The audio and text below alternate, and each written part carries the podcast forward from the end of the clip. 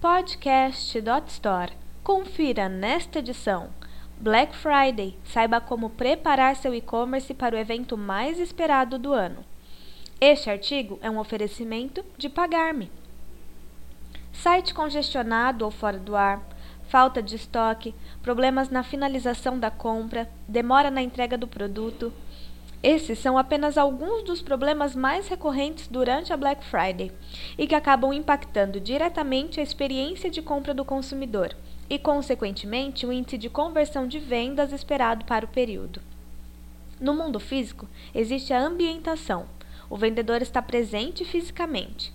No meio digital, o varejista precisa dominar métricas digitais, conversão online, o processo de comunicação tem que ser rápido e fácil para o consumidor, diz Carlos Cruz, diretor do Instituto Brasileiro de Vendas.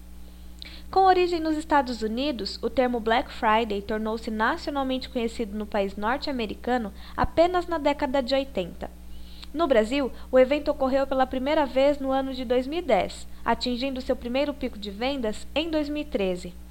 No ano passado, em 2015, as vendas chegaram ao recorde de 1,6 bilhão de reais no varejo online, segundo informações da consultoria EBIT. Apesar de ser uma data tão importante quanto o Dia das Mães, no calendário do varejo brasileiro, com faturamentos que chegaram a ser praticamente equivalentes no ano passado, são poucas as lojas virtuais que preparam sua infraestrutura e logística para o período, ignorando dados como o crescimento de compras via dispositivos móveis. Segundo a EBIT, aparelhos celulares já representam 37% dos acessos nos sites de compra, e ainda assim, as páginas seguem não adaptadas para o mobile. Para Rogério Tessari, CEO da Tiny, empresa especializada em software de gestão empresarial em nuvem, uma das maiores dificuldades do varejo brasileiro está na adaptação de novas tecnologias aos serviços já oferecidos. As barreiras tecnológicas se traduzem em números negativos para o e-commerce. Em 2015, 90% dos 50 maiores sites brasileiros tiveram algum tipo de indisponibilidade. E, segundo uma pesquisa divulgada pelo Google, isso significa perda de receita. A cada hora em que um site fica fora do ar, são 300 mil visitantes a menos, o que equivale a um prejuízo de 1,5 milhão de reais em vendas, considerando 1% de conversão e ticket médio de R$ 500 reais. Já, de acordo com uma pesquisa realizada pelo grupo de tecnologia Abder, a cada segundo demorado para carregar uma página, a satisfação do cliente cai em 16% e o número de visualizações em 11%. Garantir eficiência operacional de ponta a ponta é um dos elementos-chave para que se tenha sucesso, diz Tessari. Além disso, o varejista deve estar atento à reputação do seu empreendimento. A internet potencializa a capacidade de difundir marcas e ampliar mercados como nunca antes. Porém, se as coisas começam a não funcionar direito, a imagem da empresa pode ficar comprometida. Uma sequência de comentários negativos no Facebook ou tweets de clientes insatisfeitos são virais, complementa o CEO da Tiny. Quando se fala em planejamento estratégico para Black Friday, um fator que certamente não pode passar despercebido é o meio de pagamento usado pela loja virtual.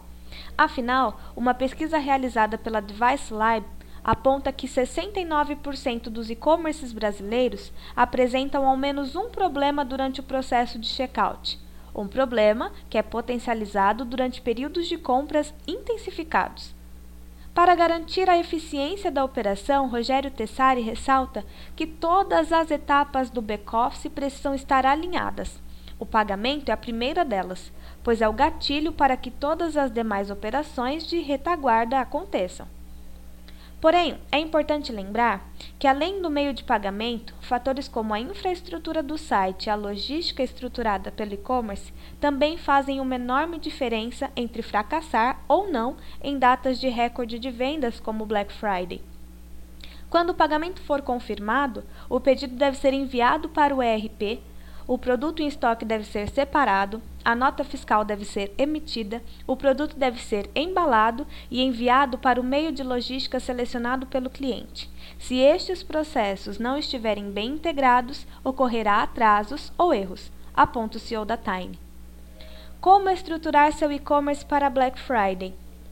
Para entrar na disputa da Black Friday com chances de ser bem-sucedido, o e-commerce precisa ter um planejamento de vendas estruturado, é o que diz o diretor do IBVendas, Carlos Cruz. É necessário ter um vendedor atento às necessidades dos consumidores, pois apenas o preço baixo pode não ser suficiente para garantir a venda de um produto, especialmente se as pessoas não precisarem dele. Há também duas estratégias de vendas que podem ser adotadas para o período, segundo Cruz. O varejista pode aproveitar a data para dar fluidez a um produto que já tem em estoque ou usar uma mercadoria como isca para fazer cross-selling e vender produtos agregados, fidelizando o consumidor e garantindo seu retorno no futuro. Já o CEO da Tiny, Rogério Tessari, destaca a melhoria que o uso de APIs tem trazido para a experiência de uso do cliente no e-commerce.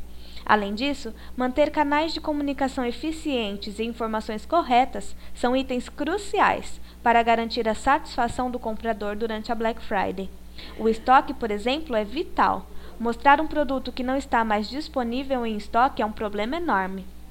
Afinal, para prevenir maiores erros, vale a pena mudar o meio de pagamento ou adotar um novo ERP, a pouco menos de 2 meses da Black Friday? A adoção de um novo meio de pagamento pode ser uma ótima alternativa, pois a dificuldade em pagar é um dos principais motivos de abandono de carrinho, afirma Tessari. Em relação ao ERP, a troca é mais delicada, envolve mudança na rotina de retaguarda, implantar, treinar pessoas, etc. A estratégia só é válida se a empresa ainda não estiver usando um ERP e está fazendo esta operação de forma manual. Nesse caso, mesmo mudando o processo, os ganhos em eficiência e acuracidade superam todas as dificuldades de adaptação, afirma. Este artigo foi um oferecimento de Pagar.me. Para ouvir outras gravações, acesse podcast.dotstore.com.br.